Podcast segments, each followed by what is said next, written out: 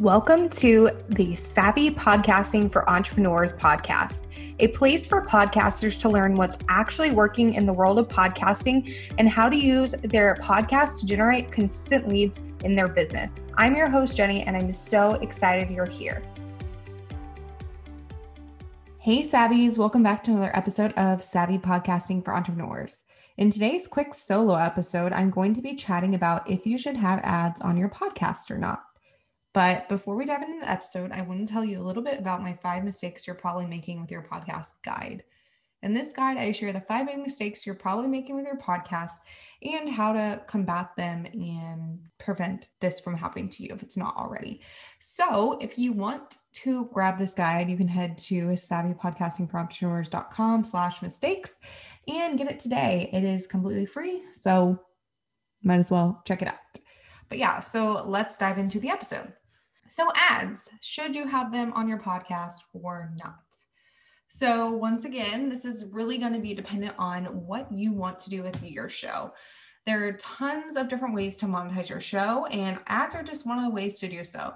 We'll talk more about different ways to monetize your show in the future, but today we're just touching on ads. So, there's a few different types of ads that you can do. So, first off is advertisements for products. And these are the typical ad segments you hear on those bigger podcasts. It's where you share about a different brand's products and typically receive a flat fee per episode.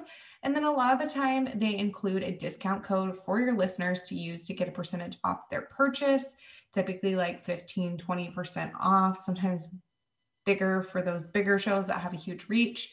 But I've seen mostly 15, 20% off. You either have like a special special link that you use or you say use code blah blah blah at checkout. That's a pretty standard ad that you hear on most podcasts. And then there's also advertisements for other services. So this is like physical services that people perform. This can be either local or national services. If you have like a local demographic maybe you could have like a cleaning company or something, a local cleaning company. I don't know. I just pulled that out of my butt. But yeah, so the service provider will pay you a fee for being able to advertise on your show. And this also likely includes some sort of discount codes for your followers as well. I guess your listeners, not your followers. But yeah, that's a pretty standard way to advertise. And I do hear it more so for products and services, but you can also do services as well. And then lastly, there are self hosted ads. So this is where you share about your own products, both free and paid on your show. And it's arguably my favorite way to advertise. If you listen to my show, you've noticed that I always do some sort of little mini ad for a free offering of mine when I am chatting on the show with you guys. So, yeah, if you're considering using ads on your show, I do want you first to think about the following things. So, you want to think about is the ad segment really relevant to my podcast? A lot of the time, the ad segments that people are reached out to to have on their show are kind of random. So, what comes to mind is like purple mattress or like like an eyeglasses company or contacts like 1-800 contacts or something like that a lot of the time it's not really relevant to that person's show, which can kind of bring that person's integrity into play because if it's not relevant, is it going to be useful? I mean, you know, at this point in time, um, when I'm recording this, we are still in the coronavirus and we're getting a lot of stuff delivered to our house and things like that. So, something like Amazon Fresh or like HelloFresh meals or whatever that is, those would definitely be relevant because we're trying to spend more time indoors, cooking our own meals, getting stuff delivered versus going out. Things like that would be really relevant in today's day and age. Um, but there's some advertisements that just really don't make sense, and I you can tell people are just doing it to make a quick buck versus it actually being authentic to the show. Um, another show that has a re- they have pretty good advertisements most of the time is Sword and Scale. It's a true crime podcast. I know for a while they were sponsored by ADT, I believe.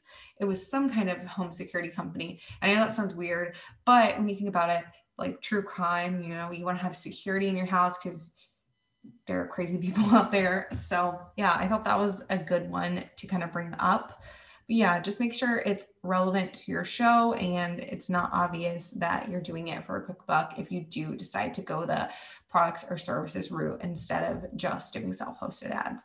And once again, if you're considering ads other than self hosted ads, you need to think about if it's worth your while financially. So, depending on your downloads, most like ad sponsorships pay around 15 to $20 per every thousand ish downloads per episode which is not a lot in the grand scheme of things. So, say you're getting a thousand downloads on your podcast and it's not like a super niche sponsorship that is reaching out. 20 bucks is really, it's only enough to cover your hosting, and it's really not worth your integrity to make that 20 bucks just to cover your hosting. Um, and you know, if you're doing it on every single episode for a month and you put out for a month, so one a week, that's what a hundred bucks. Ooh, it's nothing. so just think about that. Obviously, there are cases where people make more than 15 to 20 dollars per episode, but that's just kind kind of an average. I do have clients that make $250 per episode for their um, ad sponsorships, but I don't see that as often. Uh, she has a really niche audience, and the products are super niche to what she is sharing about on the show. So they pay her more, plus her downloads are really, really great. So that is just kind of, I just wanted to mention that so you guys knew kind of the average payout for regular ad segments. So most podcasters don't see thousands of downloads per episode. So the pay may not be worth it in the long run. It wouldn't be for me. I mean, I don't get thousands of downloads. My podcast is super niche.